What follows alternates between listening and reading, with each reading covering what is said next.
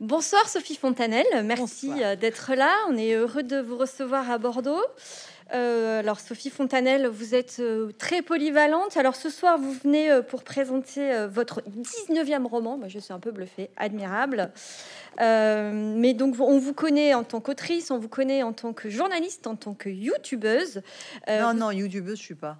Instagrammeuse. Oui. Instagrammeuse, pardon, ne confondons pas tout.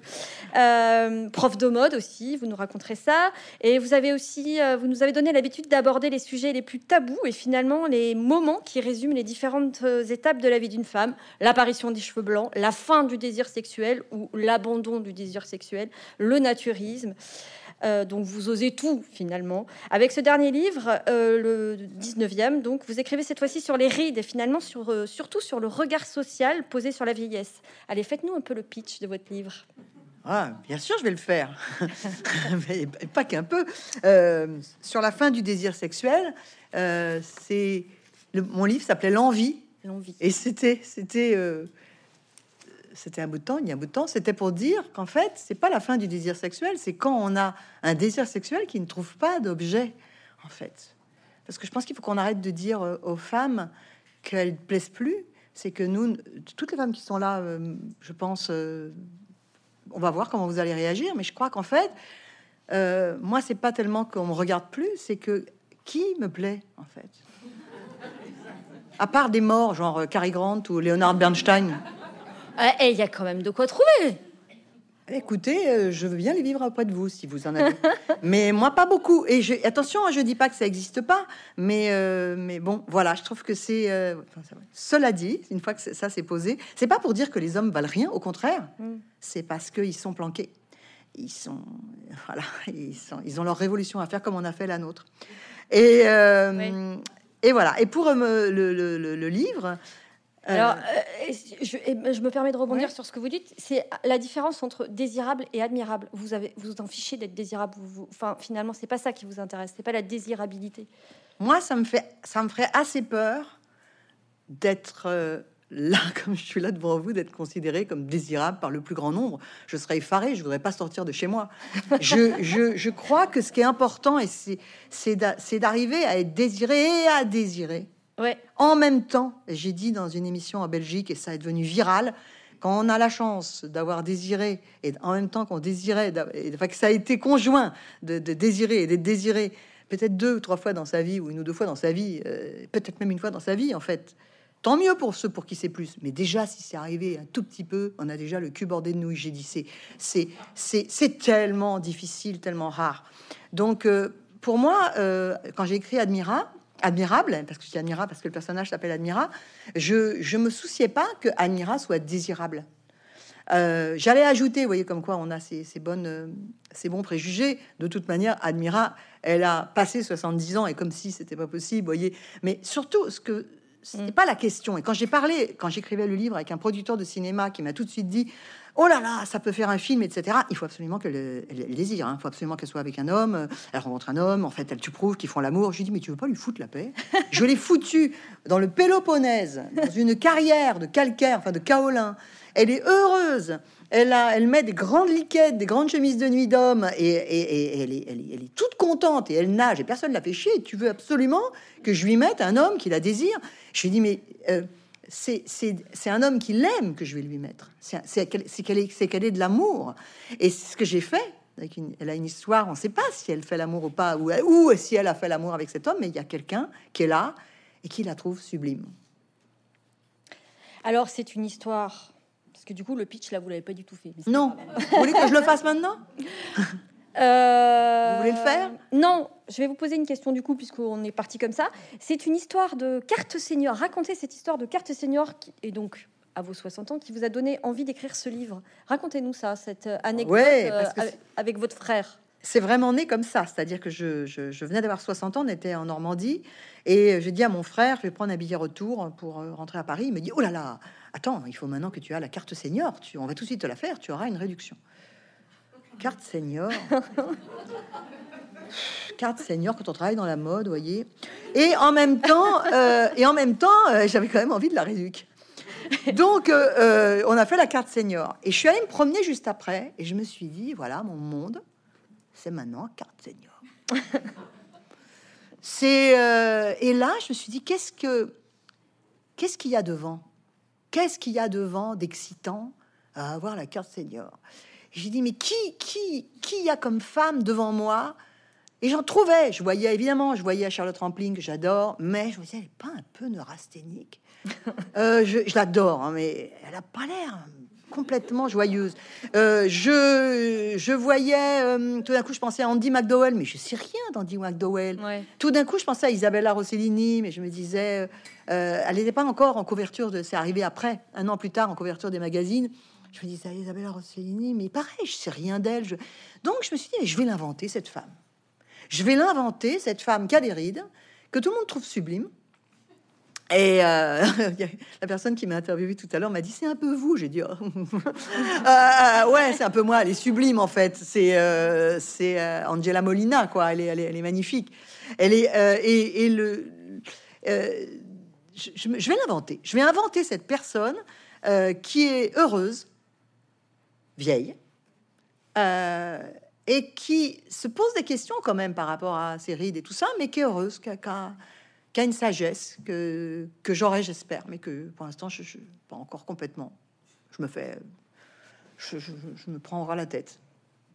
Et alors, c'est une histoire, mais c'est aussi un, un- Moi, je dirais que c'est un conte philosophique. Alors, c'est écrit en vers, ça, c'est un sacré. Non, c'est pas écrit en vers. C'est pas écrit. en- Vous vouliez l'écrire en vers. Ouais, voilà. C'est hyper bien écrit. Si c'est pas écrit en vers, c'est hyper bien écrit. Ben, parce que c'est comme c'est écrit en vers au début. Il reste cette musique. Voilà. J'avais écrit avant Capitale de la douceur en vers, mais Capitale de la douceur, c'est écrit en vers, mais ça se lit comme une histoire. Euh, c'est d'ailleurs pour ça que ça, ça a plu, parce qu'en fait, euh, au début, on se dit, Oh, euh, la poésie. On a beau tous dire qu'on adore la poésie, dès qu'on en voit, on a quand même un peu. Et, et en fait, là, c'est le contraire. Ouais, c'est en prose, mais c'est très poétique. ouais, ouais, oui. Et c'est un bon, c'est un conte philosophique, oui ou non? Oui. Bon. C'est tout à fait ça. Euh, et alors, vous êtes aussi journaliste. Vous auriez tout, aussi pu écrire un documentaire, mais c'est pas du tout la forme que vous avez choisie. C'est le roman. Est-ce que ça, ça- ça vous donne euh, certainement plus de liberté, puis ça vous permet d'inventer la fin, non Aussi quelque part? D'abord, moi, je suis euh, écrivain, écrivaine, comme on dit maintenant, et, et c'est bien. Euh, je, mon monde, c'est la littérature. Même dans mon travail de critique de mode, je m'occupe de, c'est les mots, mon, mon monde.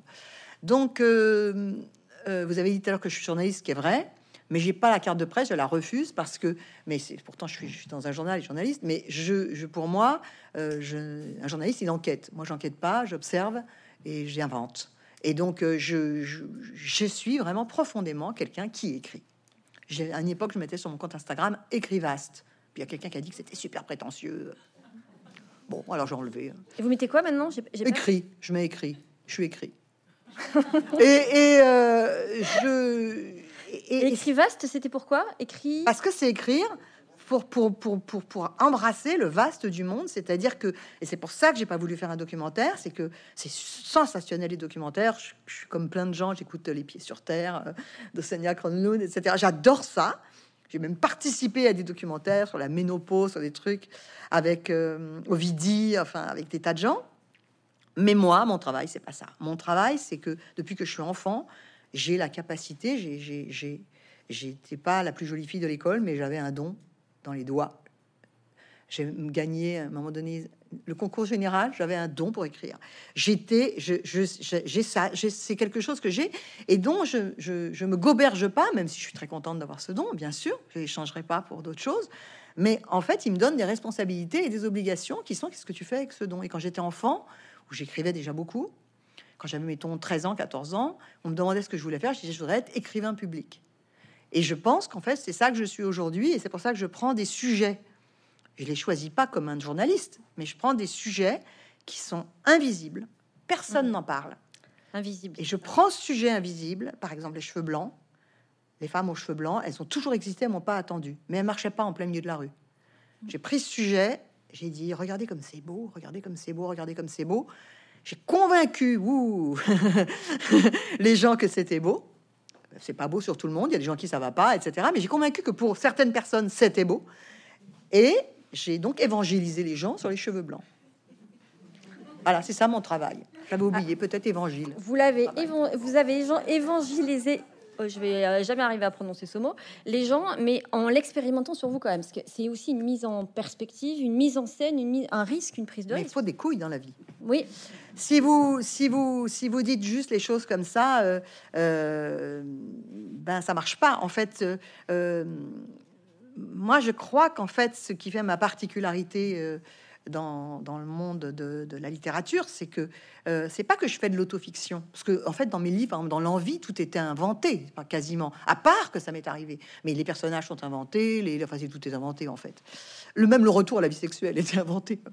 Euh, et euh, le- donc en fait, ce que je fais, c'est que je, je, je, je- travaille sur la, ce que c'est qu'incarner quand on est auteur, qu'incarner ce qu'on ce, ce qu'on écrit. Qu'est-ce que ça veut dire d'être devant, de- de- d'avoir à parler devant? C'est pour ça que ça marche en fait aujourd'hui. Mm. Mais je l'avais, je l'ai pas fait exprès. C'est que j'ai eu un jour, je me suis dit, je suis sur Instagram, euh, je suis, j'écris. Comment ça, comment ça marche les deux ensemble? Parce que ça marche pas ensemble en fait. Alors tu es Instagrammeuse, on voit bien ce qu'on pense. Tout d'un coup, on est là. Et puis euh, tu es écrivain, tout d'un coup, tu es, là. Ou tu es écrivaine, tu es là. Alors après, euh, il y a toujours des gens qui veulent vous mettre dans un camp. J'ai essayé de réunir. C'est pour ça que j'ai écrit sur Instagram. Au moment où je suis arrivée sur Instagram, personne n'écrivait sur Instagram. Après, il y a un petit côté schizophrénique chez vous parce que euh, vous, non, et vous êtes euh, quand même chroniqueuse, puisque vous ne Ouais. vous définissez pas comme journaliste, mais de Ouais. mode, Oui, je suis critique de mode, oui. critique de mode, et à la fois, euh, vous, vous avez effectivement, comme vous dites aussi, les couilles d'écrire euh, sur les rides, sur d- d'être, euh, d'avoir un parti pris très décalé. Je suis tout à fait d'accord avec vous que ça peut donner l'impression d'une schizophrénie. Mais en fait, c'est parce que je pense que les vêtements, c'est lié à tout ça. C'est l'apparence. C'est l'apparence, voilà. Vous voyez, vous êtes d'accord c'est lié à tout ça. C'est-à-dire qu'en fait, euh, euh, le vieillir, si on n'est pas aidé par les vêtements, c'est une chose terrible.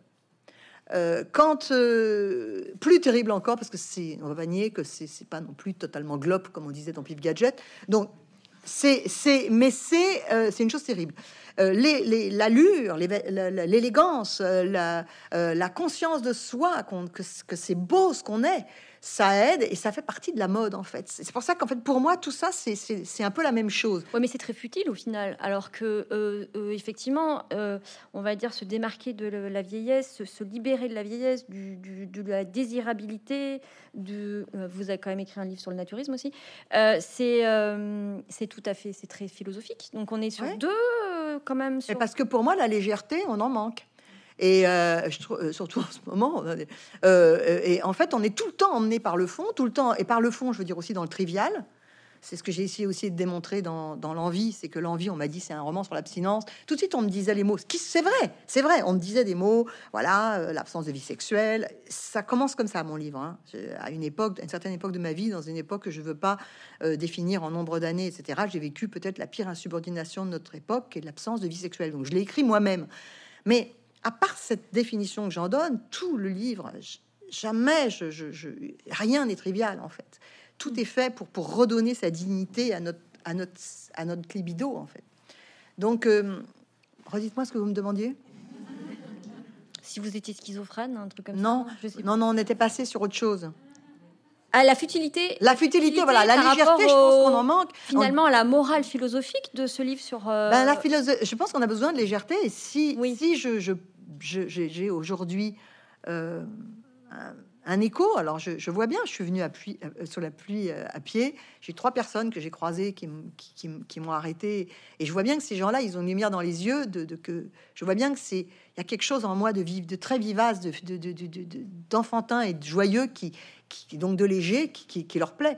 Donc ça, c'est pour moi, c'est, quelque chose d'important. On manque de gens comme ça, et je, voudrais, je voudrais euh, les cloner, me cloner pour qu'il y en ait plein, des différents de moi, d'ailleurs clonés complètement différents de moi, On mais, je voudrais qu'il y ait plein de gens euh, légers. Et ensuite, pour la légèreté dans la mode, la Garfeld disait, euh, euh, je suis superficielle, mais enfin, il faut voir aussi la taille de la superficie.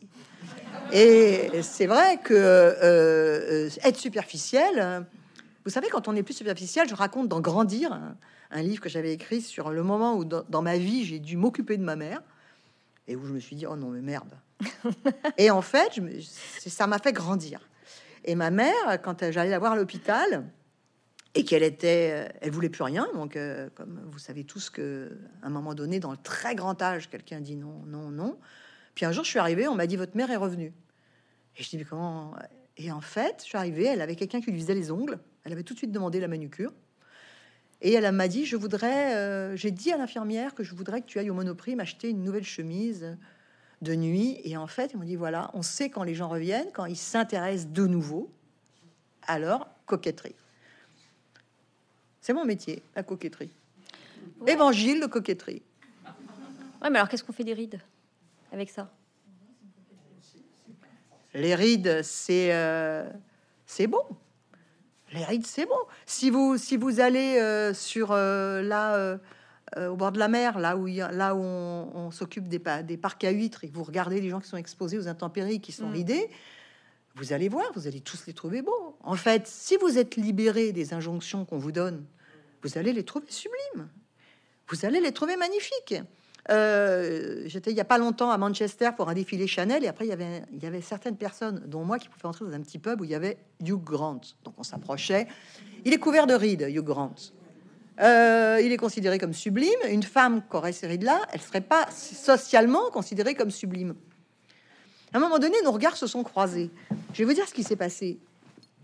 Moi, je le regardais, je me disais, bordel, mais qu'il est beau. Et lui, il me regardait parce qu'en fait, c'est un professionnel. Il sait très bien que quand une femme le regarde, il faut qu'il attarde un tout petit peu son regard dessus, parce que c'est son métier. Mais moi, pas une seule seconde, je me suis dit, il doit me trouver belle. Si ça se trouve, il m'a trouvé belle. Mais j'en saurais jamais rien parce que j'étais convaincue du contraire. Et j'avais à côté de moi une femme qui est un peu plus jeune que moi, mais surtout qui est un peu plus trafiquée et qui est blonde. Et je me disais, c'est forcément elle qui l'a trouvée belle. Parce que on est tellement conditionné. Mais si ça se trouve, Ça se trouve, il est. non, mais je, je, ouais. je sais pas s'il regarde cette émission là. mais si ça se trouve, il s'est dit, elle est belle. Et, et c'est pour ça que son regard s'est arrêté. Qu'est-ce qui nous emmerde là-dedans? Où est-ce que le truc marche pas? C'est qu'en fait, on est dressé à trouver que l'homme qui vieillit, c'est pas qu'il est beau, c'est qu'il est désirable. Et nous, on est là en train de se dire qu'on n'est pas désirable. Pourquoi on pense ça? On vient de me poser la question juste avant à l'interview. C'est qu'en fait, pourquoi on trouve que les chauves, un homme chauve de 60 ans ou 50 ans, pourquoi on trouve que c'est possible? Érotiquement Parce que parce qu'on les voit, c'est ce que Voilà. on les voit. euh, Vous avez Ben. Gazzara dans les films de Casavetes. Vous avez Le Roi et moi pour les, les- les gens nés au 19e siècle avec euh, Yul Brunner, euh, mon enfance. Vous avez, euh, vous avez, euh, je sais pas moi, Vin- Vincent Cassel qui a plus de cheveux non plus. Vous, enfin, vous en avez plein. Je, je, je- donc, les hommes chauves ont été dans des rôles où ils étaient avec des femmes qui tombaient amoureuses d'eux et qui les désiraient. Citez-moi un film avec une femme avec des cheveux blancs et des rides où il y a un homme qui la voit et qui se dit je vais je vais pas dormir la nuit tellement euh, je veux être faire ma vie avec elle. Ça n'existe pas. Il faut qu'on crée ces rôles. D'où, c'est pour ça que vous avez posé nu à 59 ans, je crois, à la, en une de, de Elle. J'ai posé nu parce que j'avais écrit ce livre qui s'appelait Capital de la douceur qui raconte qui raconte euh, une femme qui se retrouve par hasard sur une île naturiste euh, dans le sud de la Levant. France, euh, l'île du Levant, et elle arrive et elle se dit, ça va pas être possible, là, tout le monde est à poil. et, et en fait, le premier matin, ça m'est arrivé, elle se dit, en sortant de l'hôtel, parce que de toute manière, on peut mettre qu'un paréo, donc elle se dit, oh, oh. elle y va, toute nue. Et là, quand elle est toute nue, elle se rend compte de loin que les gens dans la crique, elle arrive plus à savoir si les gens sont jeunes, vieux, si c'est des hommes ou des femmes. Et tout d'un coup, elle voit tous ces corps d'hommes nus. Moi, j'avais jamais vu autant d'hommes à poil de ma vie. Surtout après avoir écrit l'envie. Vous pensez bien, à un moment donné, j'avais perdu tout à fait la mémoire à ce sujet. Donc, tout d'un coup, je voyais tous ces hommes nus et je, et je voyais la douceur de leur corps. Je voyais la vulnérabilité de ce corps. Et tout d'un coup, je me disais, mais pourquoi on ne nous a jamais dit qu'en fait, il y a derrière nos, nos vêtements, moi qui, travaille sur le vêtement, pourquoi on nous a jamais dit que derrière, il y a cette vulnérabilité globale de tout le monde, en fait? Et donc, j'ai écrit, euh, j'ai écrit là-dessus. Et quand elle m'a dit, on veut faire un grand sujet là-dessus, comment on pourrait exprimer, comment on pourrait si, comment, est-ce que tu as des photos de toi à l'île du Levant? Il voulait aller me photographier à l'île du Levant. Je lui dit, oh, ça va être totalement ignoble. Moi, courant dans les cailloux à poil. J'ai dit, on pourrait faire des photos à la Irving Penn, là, vraiment des super photos, avec un super photographe, où je suis juste avec un vêtement à chaque fois. Et un vêtement à chaque fois, ils n'avaient pas compris que ça allait être juste une paire de chaussures. Et, euh, et j'ai fait ces photos. Ils devaient faire la couverture avec. Puis finalement, ils ont réfléchi qu'ils n'allaient pas faire la couverture avec parce qu'ils avaient peur. Parce qu'en fait, ils avaient peur de, de, parce que mes seins, euh, c'est pas mal mon corps, mais bon, ça tombe un peu quoi. Bon, moi je m'en foutais complètement, mais pas eux. Ouais, vous étiez plus à l'aise que ouais sur le. Ben, quand j'ai fait la, la séance, vous Ouais. savez, c'est quand même une journée entière. Il y avait quand même dix photos. Ils étaient tous là, derrière des rideaux. Voilà, comme ça. Non, c'est pas des rideaux là. J'étais derrière des rideaux, et puis moi j'étais toute seule, et puis et avec le photographe. Et le photographe, il voulait se mettre torse nu pour que je sois à l'aise. Ah, il est sympa quand même. Ouais, ouais, et j'ai dit, mais derrière, vous avez vos écrans, vous voyez tout. J'entendais bon, derrière, j'ai dit, écoutez, c'est complètement stupide, enlevez-moi ces rideaux. Et j'ai dit, vous, on va tous venir. Et je me suis foutu à poil, complètement à poil devant eux. J'ai dit, ah, maintenant, regardez bien. Je dis, on est, sur une île du Levant, on est, sur une île. Et je dis, c'est comme ça. Et oubliez tout ce que vous pensez. Moi, je m'en fous d'être à poil devant vous. Je m'en fous complètement. Et donc, euh, on a fait cette série qui était, qui était géniale. Alors, il faudrait qu'il y ait plus euh, de femmes ridées en une des magazines, dans les, dans les films. Est-ce que euh, c'est c'est pas seulement les rides finalement, c'est aussi comment on vit. Enfin, c'est aussi euh, euh, comment on vieillit quand on est une femme journaliste présentatrice de télé. Enfin, c'est vrai qu'on. partout. Alors, ce qui est très juste que vous dites, il faudrait plus de femmes. En fait, ça vient, ça arrive. C'est-à-dire que tout d'un coup, moi, j'étais au défilé quand la Pamela Anderson est arrivée, Mm. euh, toute, toute, toute ridée. Euh, Pamela Anderson. Je veux dire, euh, moi, je me pensais qu'elle était comme Madonna, Pamela Anderson, qu'elle voulait jamais voir la moindre ride sur son visage. Bon, ben, en fait, elle est arrivée en disant, moi, j'en ai marre. Au même moment, la même semaine, Isabella Rossellini, j'en ai marre. Euh, tout le monde en a marre. Et, et, euh, des femmes qui se faisaient de la chirurgie esthétique euh, en font plus. On voit des, des, des comédiennes, ça je veux pas dire parce que je veux pas les stigmatiser, mais je sais qu'elles se faisaient des choses tout d'un coup, elles font plus, elles, en ont marre, celle-là aussi. Doua Lupa, qui est une jeune chanteuse, elle dit, euh, elle dit, euh, ben moi, euh, je renonce à la chirurgie esthétique. Allons bon, alors elle en faisait. Elle est toute jeune. Euh, Miley Cyrus, elle dit I used to be young parce que ça fait tellement longtemps qu'elle est connue et, et elle s'exprime en disant euh, je suis complètement effrayée. J'ai l'impression que c'est un métier on peut pas vieillir et moi je n'ai pas du tout envie de prendre cette voie. Donc en fait il y a, y a- y a un mouvement qui se passe. Ça c'est une chose. Mais maintenant si euh, on n'arrive pas à comprendre, si on n'a pas de rôle au cinéma Et ces ça. femmes, C'est euh, on va pas avancer. Donc euh, Il faut aussi que ça change dans la tête des hommes, des producteurs, des.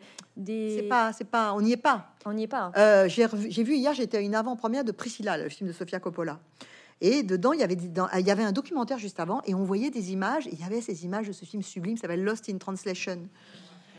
J'étais frappée quand même dans ce film de l'âge qu'a Bill Murray, qui a quand même 60 ans, et l'âge qu'a euh, Scarlett Johansson. Et donc je me disais, ce serait intéressant de faire un film dans l'autre sens. Bill Murray fait aucun effort dans le film. hein. Il est là, il est comme ça, tout mou.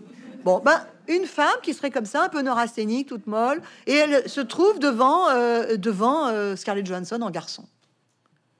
Elle est devant euh, Timothée Chalamet, voilà. Et, Mal. et ils sont là, et, euh, et en fait, il y a une histoire d'amour entre eux. C'est pas genre, elle est, elle est, elle est encore plus chaude parce qu'elle est vieille, parce que c'est ça maintenant aussi qu'on fait jouer aux femmes au cinéma. Mm. C'est donc, euh, c'est pas ça, c'est, mais ce serait extraordinaire. Mais même Sofia Coppola, elle peut pas l'imaginer. Alors, comment on fait du coup Ça vous coupe la chic, hein. Ouais. Un peu, ouais. Alors, comment on va résoudre cette affaire-là? Il va falloir du temps encore. Il va falloir du temps, il va falloir, euh, il va falloir qu'il y ait de plus en plus de femmes euh, qui vieillissent et qui soient heureuses. Et c'est ça, c'est comment, oui. Et être heureuse de vieillir, euh, déjà, c'est, enfin, c'est pas donné à tout le monde quand même. C'est pas juste une histoire de ride. Ben, il y a une phrase de Paul Newman. Attendez, est-ce que c'est Paul Newman? Je crois que c'est Paul Newman qui dit vieillir, c'est pas pour les mauviettes. Et euh, c'est pas pour les mauviettes de vieillir. Et parce que euh, vous pouvez le nier, vous pouvez vous mettre, vous pouvez vous mettre. euh, et puis moi, encore une fois, je, je- je- je le dis tout le temps, jamais. Je, chacun fait comme il veut. Il y a des gens, ils, ils- peuvent pas supporter, ils ralentissent au maximum. Euh, une fois. euh, Carla Bruni, elle m'avait dit, je, me dis toujours encore un petit peu, encore un petit peu, encore un petit peu, mais je comprends, je comprends sa logique, elle est très belle, etc. Je comprends. Mais elle croit quoi Qu'il y a un précipice après Qu'on tombe dans un trou? C'est pas si grave en fait de vieillir. Ben, c'est pas si grave. ça dépend sur quoi on a capitalisé. Et quand on a capitalisé Ah oui. sur sa beauté, c'est compliqué, effectivement. Mais elle, elle n'a pas capitalisé sur sa beauté que. Elle, elle pourrait, elle, Elle- elle a un talent fou, elle pourrait, elle pourrait capitaliser sur autre chose. Donc, si vous voulez, c'est une terreur qu'ont les gens Oui. que vous pouvez pas, euh, euh, que vous pouvez pas juger. C'est le portrait de Dorian Gray. Son portrait de Dorian Gray, c'est son mari, qui est d'ailleurs très séduisant et qui vieillit, qui a les rides à, à sa place. C'est, c'est, c'est, euh, ça, c'est son modèle. Et je vous dis jamais ça pour la juger, parce que c'est une femme que j'adore, que je respecte. Elle, elle, c'est son, sa, sa solution. Ce qu'on veut, c'est, c'est, c'est d'autres solutions. C'est, c'est qu'on puisse nous en montrer d'autres. Et quand je dis, euh, par exemple, euh, que ces femmes qui, qui, qui font, qui se mettent plein de botox euh, et qui font plein de gym, moi j'en connais plein, hein, qui sont avec des corps. Je sais quand on part ensemble à des, on fait dans mon métier beaucoup de voyages avec des défilés de mode, etc. On est toujours à un moment donné au bord d'une piscine. Il y en a toujours une qui se met en maillot et on fait. Ah non, mais c'est pas vrai, quoi. Elle est sublime parce que elle y passe sa journée. Il y a pas, il y a des injections dans le genou, si vous voulez. Donc, euh, euh, elle, elle, et elle est effectivement parce qu'elle y- met beaucoup d'argent, magnifique. Bon, cette femme-là, elle fait ça. Euh, ce qu'il y a, c'est que c'est pas ça qui vous rend heureux. C'est ça se trouve ça, ça fait naître une terrible angoisse. Moi, ce que je veux, c'est être heureuse. Ça m'est égal de vieillir. Enfin, ça m'est égal. Je peux rien y faire. Donc, euh, comme j'ai été élevée par une mère qui disait, on va quand même pas s'emmerder pour des choses contre quoi on peut rien faire. Donc, euh, Mm. je peux rien y faire. Mais en revanche, je peux faire quelque chose pour être heureuse. Je peux faire quelque chose pour me tenir droite, que je me tiens pas droite. Ça, je veux bien faire cet effort de, de- de réfléchir à ça. Je peux être propre, je peux être coquette, je peux être, je peux faire un certain nombre de choses. Je peux ne pas, ne pas être méchante, pas canceller tout le monde euh, à la mitraillette. Je peux faire des choses qui vont faire que je, vieillis, je vais mieux vieillir. Et alors, ce que vous dites de, dans, dans le fait de effectivement bien se tenir ou euh, euh, bien se vêtir, en tout cas, c'est aussi euh, ce que vous vous transmettez, parce que j'ai- donc vous êtes vous donnez des cours dans une académie de mode, c'est ça? Vous êtes prof de mode? À l'Institut français de la mode, la plus grande école de mode en France, et vous avez créé un cours un peu sympa. Dites-nous, euh, c'est Lego Academy, c'est ça? Euh, oui, The Ego Academy, c'est un cours euh, que je suis mon le master dont je m'occupe, enfin, pas moi, mais dans, où je travaille, c'est un master de design. Donc c'est des élèves qui vont devenir directeurs artistiques, comme dans les écoles de graphisme et tout ça. C'est des élèves qui viennent du monde entier. Il y a 18 élèves par année. Ça fait trois ans que je le fais, ou quatre ans. Et, et je leur apprends à, à, on dirait dans un truc de marketing, à gérer leur ego. Mais je leur apprends qu'est-ce que ça veut dire de, de, de se montrer, qu'est-ce que ça veut dire de parler de soi. Parce que j'ai remarqué que tous ces jeunes qui vont se retrouver dans des, dans des métiers où en fait euh, il va falloir qu'ils arrivent à se vendre, si je puis dire, Mm. euh, sur les réseaux sociaux. Eh bien, ils sont terrorisés sur les réseaux sociaux. Ils postent, ils postent des saucisses, euh, une soirée où quelqu'un est bourré. Enfin, ils savent pas quoi poster. Et, et donc, je leur dis, la première chose que va faire votre employeur, c'est aller regarder. Alors, ils peuvent avoir deux comptes, hein, un avec les saucisses où ils sont bourrés, et un autre. Mais je dis, ils vont aller regarder comment vous montrez votre rapport au monde. Et si c'est juste saucisses et bourré, c'est pas génial. Donc, il faut. Qu'est-ce que vous allez montrer de comment est-ce que vous analysez le- quel est votre rapport au monde? Je leur apprends ça. Euh, je leur, euh, mais j'ai beaucoup à faire parce que, comme je le montrais tout à l'heure à quelqu'un, là, je leur ai donné comme exercice la semaine dernière de. Je leur ai dit, vous allez aller trouver un autoportrait, un, portrait du passé, et vous allez vous in- insérer votre image dedans, et vous allez m'expliquer pourquoi vous avez fait ce mélange, pourquoi vous avez mélangé euh, la jeune fille à la perle avec votre visage, euh, un, portrait d'un Rubens, un- d'un Angelot avec votre visage. Je prends des exemples de ce qu'ils ont fait. Et donc ils ont travaillé, c'est très intéressant. Il y en a, il y a une fille, elle, est, elle dit moi je pense que je suis née dans la peau d'un garçon, donc elle se met en Oscar Wilde. Enfin moi c'est très intéressant. Ils- comme ils sont en graphisme, ils le font très bien. Et il y a une élève, elle a demandé à l'intelligence artificielle de la transformer en une, un tableau de Autodix. Alors le résultat il est éblouissant, mais elle a rien fait. Donc en fait c'est ça l'Ego Academy, c'est de lui dire il, il me manque que tu m'expliques pourquoi tu l'as fait, comment tu l'as fait, quelle photo de toi, de quoi tu es parti, de quelle photo de toi. Parce que sinon, ce que tu me prouves, c'est que tu es dans l'Institut français de la mode, tu vas être diplômé, mais surtout que je ne t'embauche pas, car je peux appuyer sur un bouton et appuyer sur l'intelligence artificielle. Voilà, c'est à ça que je sers. À, leur apprendre à avancer un peu de même dans leur travail. Et très souvent, les gens qui disent Moi, je ne veux pas me montrer sont bourrés de narcissisme. Ils ont tellement peur d'être ridicules qu'ils ne se montrent pas. Tandis que vous, vous aimez bien, enfin, je, vous me dites si je me trompe, mais euh, vous avez ce décalage, vous vous prenez jamais au sérieux. Enfin, on vous voit euh, euh, montrer les, vos achats de mode sur les réseaux sociaux et tout, avec un, un, certain sens de l'autoridérision. Enfin.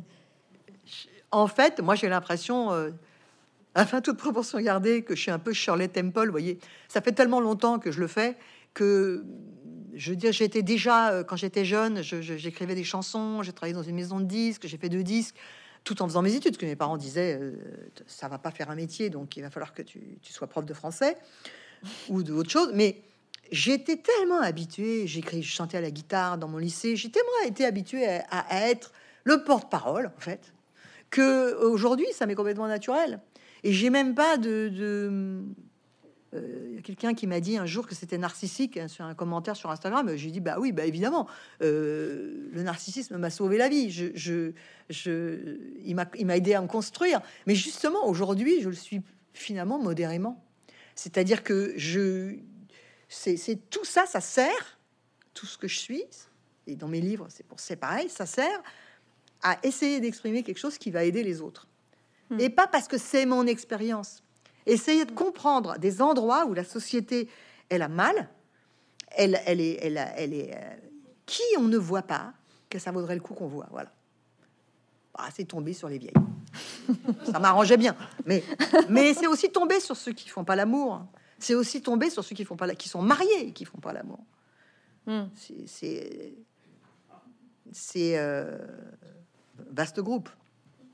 C'est tomber sur euh, tout ce que je me dis, euh, un, un, un documentaliste ou cariste, il le ferait. Dans mon journal, euh, les gens le font, en, ils reflèrent un sujet et ils font le sujet. Hmm.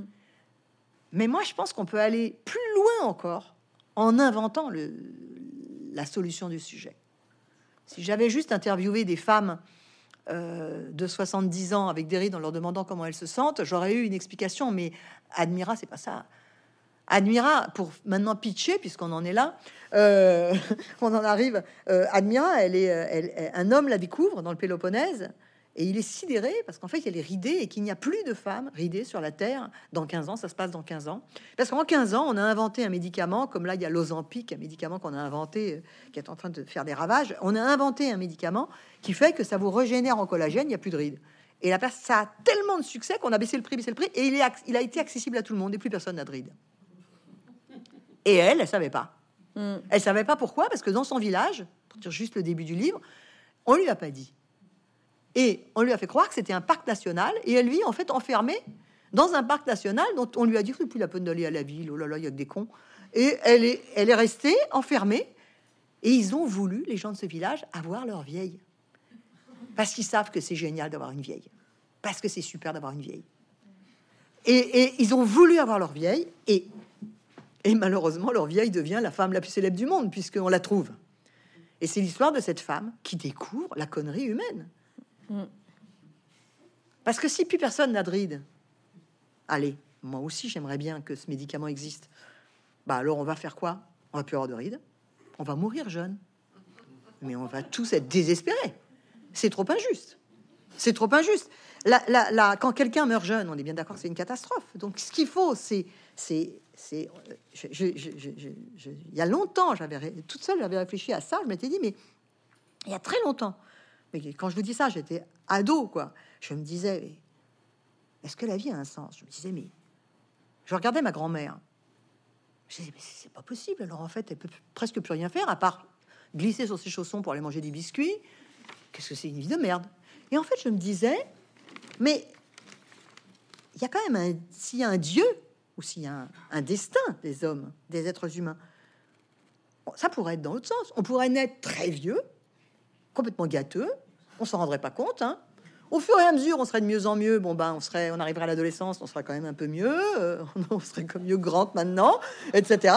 Et puis après, bon, on partirait, on serait plus jeune, de plus en plus jeune, ce serait génial. On aurait plus en plus de force, on pourrait jouer pendant 10 heures au ballon, manger tous les bonbons qu'on veut. Puis après, On perdrait, la, on perdrait tout, on se rendrait pas compte, on, on devrait des petits bébés, on serait inconscient, on dormirait tout le temps et on mourrait. C'est pas dans ce sens. Il y aurait rien à comprendre parce qu'un bébé, il n'est pas en train de se demander, enfin, il se demande ce qu'il comprend, mais pas le sens de la vie. Ben non, on a un truc à comprendre. Et, on, et parce qu'on a un truc à comprendre, on sert à quelque chose. Parce qu'on peut. Il y a des gens qui viennent nous voir en disant qu'est-ce qu'il y a à comprendre? Hmm. Et il faut qu'on puisse leur répondre quelque chose. Et si ce qu'on répond, c'est ben, je sais pas trop, c'est raté. Je suis de très bonne humeur, hein, malgré la flotte qui a envahi mon pantalon. Pour autant, c'est pas une charge contre les chirurgies esthétiques. Ça, vous le, vous tenez à le dire. C'est pas. Euh, vous en avez fait, vous, de la chirurgie esthétique? Vous avez, vous avez essayé? Non, moi j'ai eu les oreilles recollées. Euh, euh, mais mes parents ne voulaient pas. Ça fait ton charme, ça fait ton charme, ça fait ton charme. Oui. Dès que j'ai gagné ma vie, je me suis fait recoller les oreilles. et un jour, le dentiste m'a dit J'arrive plus à manger tellement de bonbons à ribot. J'arrive plus à. Les dents devant, il va falloir que je mette des facettes. Moi j'ai dit oui tout de suite. Mais j'ai rien fait à mon visage, non, rien. Mais parce que j'ai. Alors attendez, là-dedans, il y, a quelque chose de très important à dire. C'est pour ça que je pense qu'on peut juger, on peut juger personne. Moi, j'appartiens pas au club des filles dont on a dit qu'elles étaient jolies toute leur vie. Les filles à qui on a dit qu'elles étaient jolies toute leur vie, quand elles commencent à moins l'entendre, mm. elles se disent merde. Quand on vous l'a pas dit, ou quand de temps en temps il y avait un miro qui vous le disait, ou quand vous étiez aimé, quelqu'un vous le disait, ou quand il y avait des gens qui trouvaient que vous aviez votre beauté, ou qui vous disaient cette phrase, moi je te trouve belle. Là, quand vous avez eu ça, vous avez appris à comprendre votre visage. Vous vous êtes pris en photo sous tous les angles, mais pas pour vous dire ah, c'est inouï ce que je suis belle. Vous vous êtes pris en photo pour dire là quand même ça va, mais si c'est bien. Vous vous êtes revu sur des photos de vous jeune en disant oh, c'était quand même pas mal. Vous êtes en train de construire. Mm. Et donc en fait, pourquoi vous allez aller vous figer alors que vous continuez d'apprendre? Vous continuez de comprendre votre visage. Moi, je veux être une belle vieille D'abord, j'en ai vu parce qu'en fait, il y a ça aussi. C'est pour mm. ça que c'est important qu'Admira existe. Et c'est pour ça que tout le monde. Si vous avez, vous, savez tous qu'on a eu dans nos familles. Moi, je viens d'une famille qui était partiellement bourgeoise, mais en fait, il y avait quand même tout un côté très bourgeois, très. Donc, on était à Sainte-Maxime, dans une, espèce d'endroit où il y a des, des riches qui sont un peu parqués dans des maisons. Et là, autour de la piscine, il y avait toutes ces femmes âgées resplendissantes avec leurs cheveux, leurs petits cheveux un peu n'importe comment, la Mick Jagger, les, les, toutes les rides bronzées, mais je les trouvais sublimes. Je n'avais qu'une envie, c'était de leur ressembler. Alors elles avaient toutes, elles disaient qu'elles avaient toutes, leur mari les trompait. Parce qu'ils étaient déjà cons, ils n'avaient pas attendu maintenant. Et, et, mais, mais elles se marraient, quoi. Il y en a une qui disait, elle disait, il y en a une, c'est moi, je veux pas vieillir. Il y en avait une, celle-là, elle était toute refaite, et l'autre disait, ah non, elle dit, moi, je veux, je sais pas, vieillir, ça m'est égal. Ce que je veux, c'est vivre très longtemps pour faire chier mes enfants. Elles étaient tellement drôles, tellement drôles.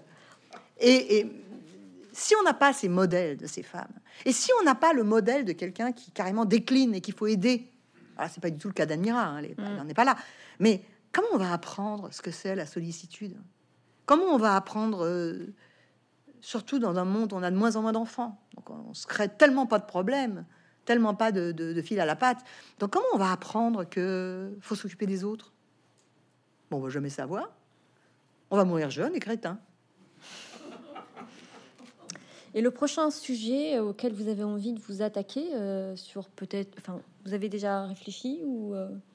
ben, je peux pas m'empêcher d'y réfléchir, mais mais je je n'ai pas le, je n'ai pas encore le sujet.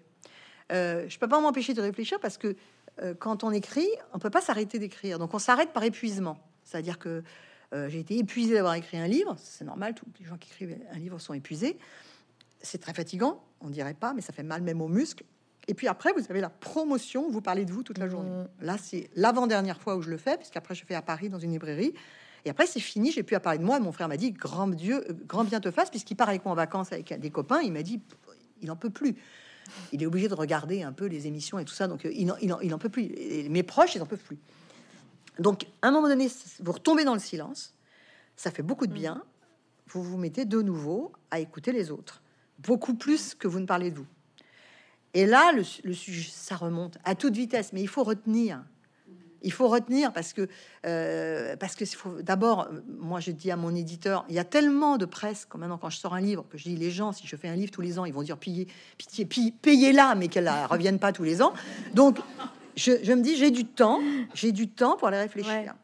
Je crois que le grand sujet, euh, les, parmi les grands, les grands sujets qui sont autour de nous en ce moment, euh, mais j'ai déjà traité un peu dans Capital de la douceur, il y a que euh, c'est cette idée de non-violence, c'est-à-dire que nous, nous, nous voyons en ce moment que il y a, il n'y a pas qu'une guerre, il y a plusieurs, mm. déjà deux terribles, mais là il y a un conflit qui nous fait nous faire la guerre les uns les autres. Mm.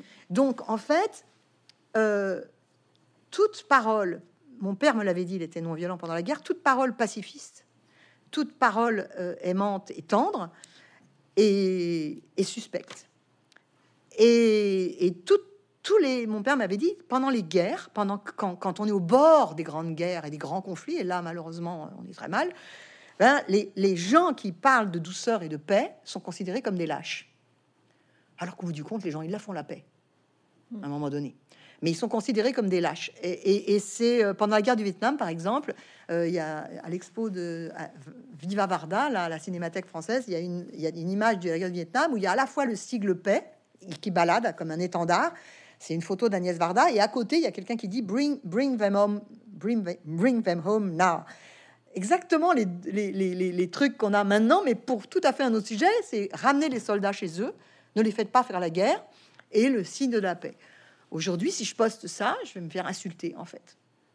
Parce qu'on considère que il y a toujours cette histoire que faut se défendre, faut, faut, euh, qui a attaqué. Enfin, tout le monde, tout s'engueule, quoi que vous disiez. Donc, je pense que cette chose de, de, nous, de nous désamorcer, de nous, de nous désarmer, est un moment très important. Et ça m'amène à un autre sujet, mais qui là me ramène à l'envie. Donc, si vous voulez, pour vous dire que j'ai pas encore trouvé complètement, mais que je trouve très important et qui est un peu lié, c'est que j'entends beaucoup parler de baiser, j'entends beaucoup parler chez les jeunes de Ken, on va mm. Ken, j'entends beaucoup parler de, de cum, de meuf, j'entends beaucoup parler de, de, consommation, de performance, mm. mais j'entends pas beaucoup parler, je vous parle même pas, oui, d'amour, mais de faire l'amour. Mm. Et faire l'amour, je pense que ça peut se faire. Même pas besoin de baiser en fait faire l'amour, parfois il y a des gens, ils se sont croisés dans un hall et en fait, ça a régenté leur vie au niveau de leurs désirs, etc. je pense que c'est un, il y aurait une rééducation. Enfin, il y aurait de nouveau à rappeler aux gens, puisqu'on parle des gens invisibles, que en fait, nous valons beaucoup mieux que ce que nous croyons du point de vue euh, du désir, en fait. Et de la chair. Et de la chair. Intéressant. C'est de la non-violence aussi. Oui, si ça se trouve, ça parlera tout à fait autre chose. Et alors, j'avais envie de vous parler. Comment vous faites quand vous écrivez? Parce que vous êtes à 19 romans. Vous êtes le matin, vous allez à l'Obs tous les matins? Ah non, non, je vais jamais à l'Obs. Ah non, vous y allez pas? Vous êtes chez vous en. On, même pas, quand je viens à l'Obs, j'ai même pas le badge d'entrée. Ah je, j'y vais euh, deux fois par an. Ah oui. Euh, non, je travaille, euh, je travaille de chez moi. Mais justement, parce que pour répondre à votre question, moi j'écris à la maison? Toute la journée. Ah ouais. Toute la journée. Et euh, quand j'appelle toute la journée, c'est pas tout à fait vrai. C'est que j'écris, mettons, de allez, 7 heures du matin à 11 heures, euh, j'écris. Euh, après, je fais autre chose. Et puis après, je réécris un peu. Et puis après, je fais la sieste. Ouais, c'est ma vie. Je travaille comme ça. Et après, j'ai des, j'ai des activités de mon travail, d'interview, de, de, de, de, d'aller de voir des gens, d'aller à des dîners, de, de, de, boulot. Mmh. Voilà. Mais moi, ma vie, c'est d'écrire. Et quand l'Obs a voulu me recruter, je leur ai dit, pouvez me demander d'écrire, vous pouvez m'appeler dans la nuit, parce qu'il y a euh, hmm. un couturier qui meurt, quelqu'un, ou, un événement, vous pouvez tout me demander, mais me demandez pas d'aller à une réunion, quoi. Oh, je vais mourir. Chance. je vais pas aux réunions. C'est un luxe. Voilà. Ah ouais. Parce que vous avez besoin de. J'ai inventé mon, ma, manière de travailler. Hmm. Euh, quand j'étais journaliste à elle, euh, j'étais la seule à être sur Instagram. Enfin non, il y avait une autre journaliste, d'ailleurs Lorraine Bastide, qui elle aussi a, fait une très belle carrière grâce à ça. Mm. Mais j'étais euh, j'étais sur Instagram et, et c'est Lorraine d'ailleurs qui m'avait dit de m'y mettre. qui me permettait d'avoir un accès aux autres parce que vous savez bien que euh, le problème des, des- de la presse féminine aujourd'hui, pourquoi la presse féminine aujourd'hui, elle nous parle plus? Parce que tout simplement, elle n'a pas d'échange avec ses lecteurs. C'est que quand vous êtes, quand vous avez un blog, ce que j'ai eu au début, et quand vous êtes sur Instagram, les gens ils vous parlent. Si moi je montre euh, euh, un look, quand vous disiez que je montrais ce que j'achète, c'est- souvent des choses que je vais chiner ou, ou alors de temps en temps on m'offre des choses, c'est vrai. Euh, ces bottes, on me les a, on me les a offertes. Euh, les, euh, Le dernier, c'était un petit blouson en cuir de ça, Manchester. je l'ai acheté chiné à Manchester. Mais c'est parce que je l'ai vu chez Phoebe Philo à 6000 euros que je l'ai trouvé à 60 dollars, à 60 livres. mais voilà, en fait, c'est c'est quand je fais ça, les gens discutent, il y a un échange, il y a un, euh, et c'est cet échange qui m'a appris, c'est les gens, c'est pas moi qui ai observé, c'est les gens qui m'ont appris que c'était trop cher, qu'on pouvait pas s'acheter les choses, que euh, qui me disaient mais toi toi t'es mince, ça te va bien, mais moi euh, et qui m'a amené à, à- à réfléchir à pourquoi les gens euh, pourquoi les gens euh, euh, sont là avec ben, si je comprends pourquoi mais pourquoi ils se disent je suis trop gros je suis trop gros pourquoi il y a ça et c'est parce que j'ai été enrichi par ce que les gens m'ont dit que hier j'ai interviewé Rosalie Varda pour le, le journal et que je lui ai posé la question sur Agnès. Je lui ai dit mais Agnès, elle se trouvait belle. Et elle me dit non, elle s'est jamais trouvée belle et surtout elle se trouvait grosse. Et quand elle était très âgée, elle avait les cheveux blancs et elle m'a dit ça va pas, je suis trop grosse. Je suis, je suis une vieille dame grosse et molle. Et elle dit, je vais aller me teindre les cheveux en aubergine jusque-là. Et je lui ai dit, mais t'es complètement folle. Et elle l'a fait. Elle lui a dit, je vais le faire. Je vais obliger les gens à me regarder. C'est génial. Mais je n'aurais pas eu l'idée de poser cette question à Rosalie Varda si je n'avais pas eu les gens qui m'avaient dit, voyez, c'est un, c'est un échange. Je suis devenue ce que je suis devenue parce que j'ai un feedback des gens en permanence. Et alors moi, j'aurais bien, j'aurais cru volontiers que vous- les gens qui vous suivaient, il y a 300 000 personnes hein, qui vous suivent sur Instagram. 350 000. 350 000 sur Instagram.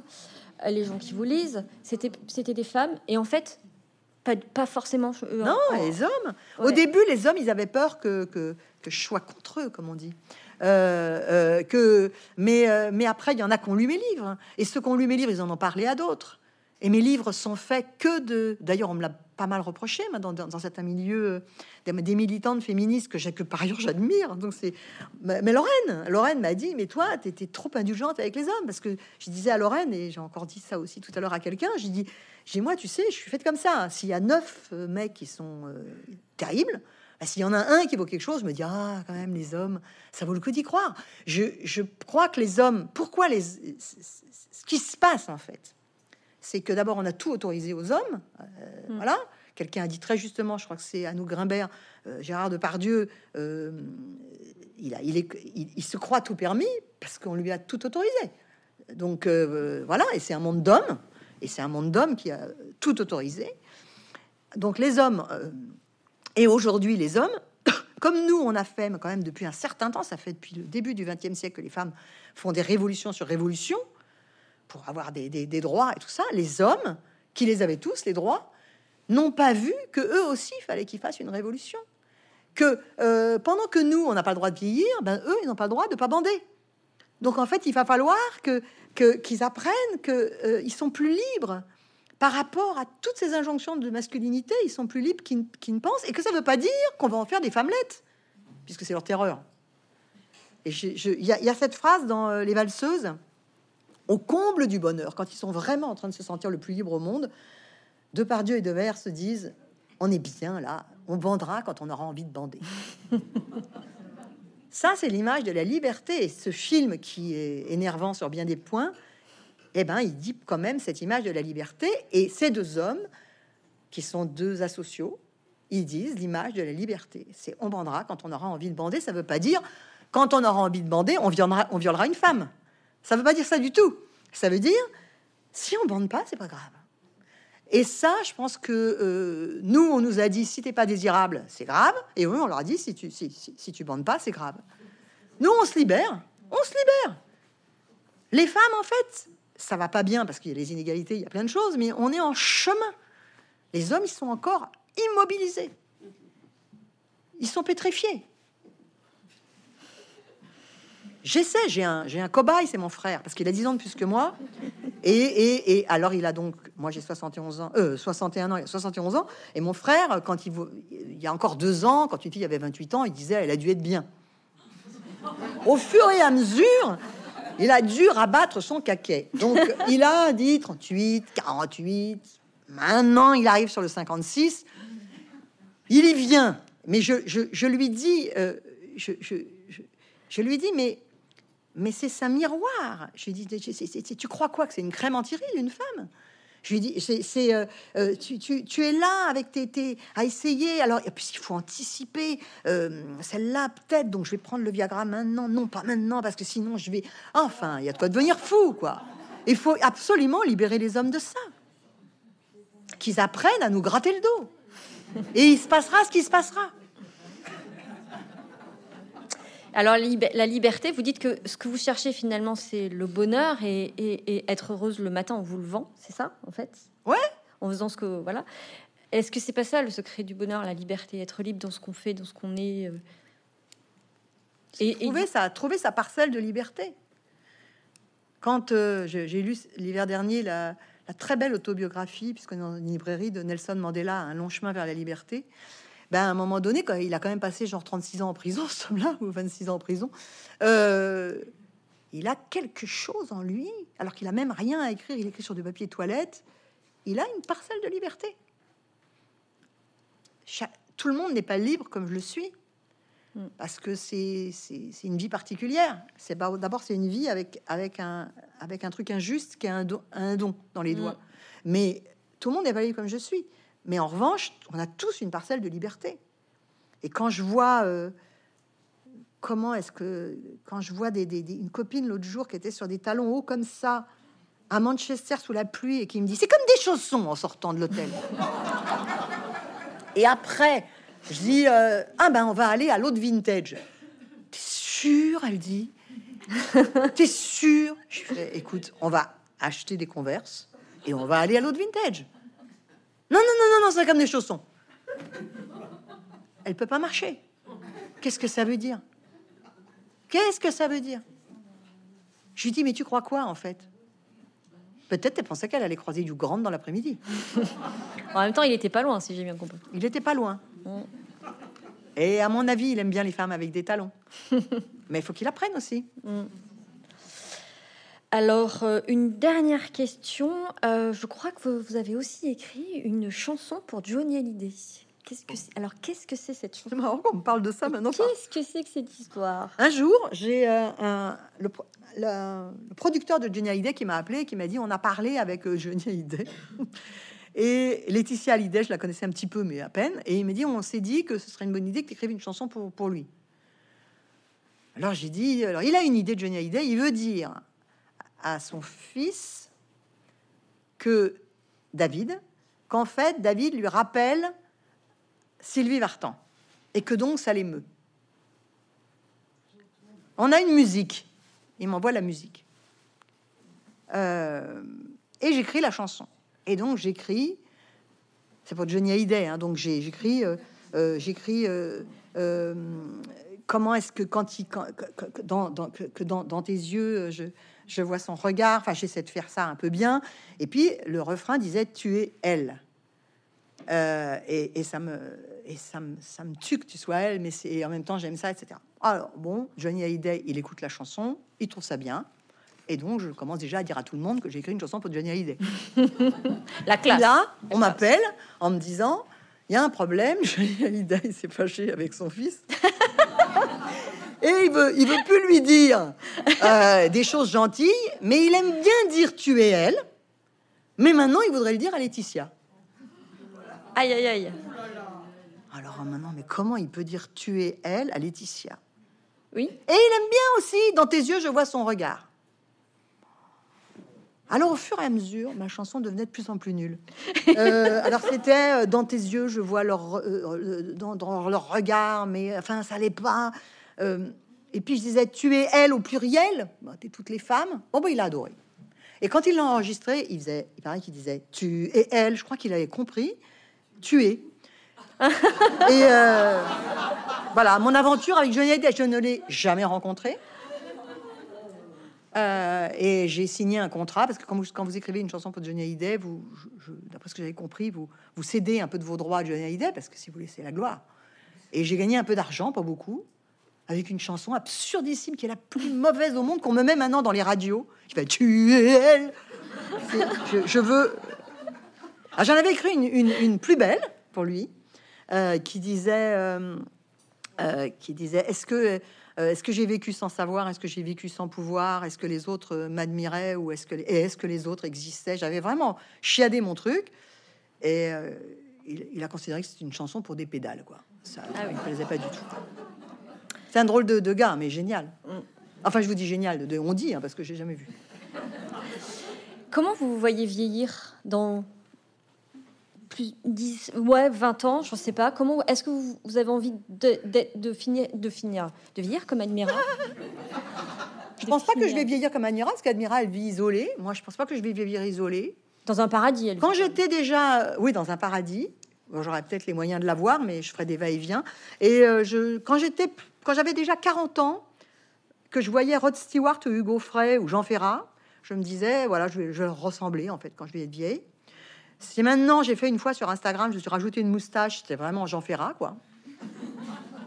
Donc euh, déjà physiquement, je vois où je vais. Euh, c'est pas mal. J'aimerais bien vieillir. Euh, ça, c'est je- Oui. physiquement comme Mick Jagger, c'est-à-dire être décati, mais Mais rock. mais rock, quoi. Ça, j'aimerais bien. Euh, j'aimerais bien vieillir comme cette pauvre Farah Fawcett n'a pas pu vieillir puisqu'elle est morte avant, c'est-à-dire avec les cheveux dégradés et comme j'ai là, qui est la coiffure de Farah Fawcett. Euh, et dans la tête, euh, j'aimerais bien vieillir. euh, J'aimerais bien vieillir, pardon? Comme Agnès Varda, très bien vu. C'est-à-dire de foutre le bazar encore euh, longtemps. Eh ben, On est ravis que vous continuiez à, mettre le bazar. Merci Sophie Merci. Fontanelle. Merci d'être de cette rencontre. Et merci pour ce livre.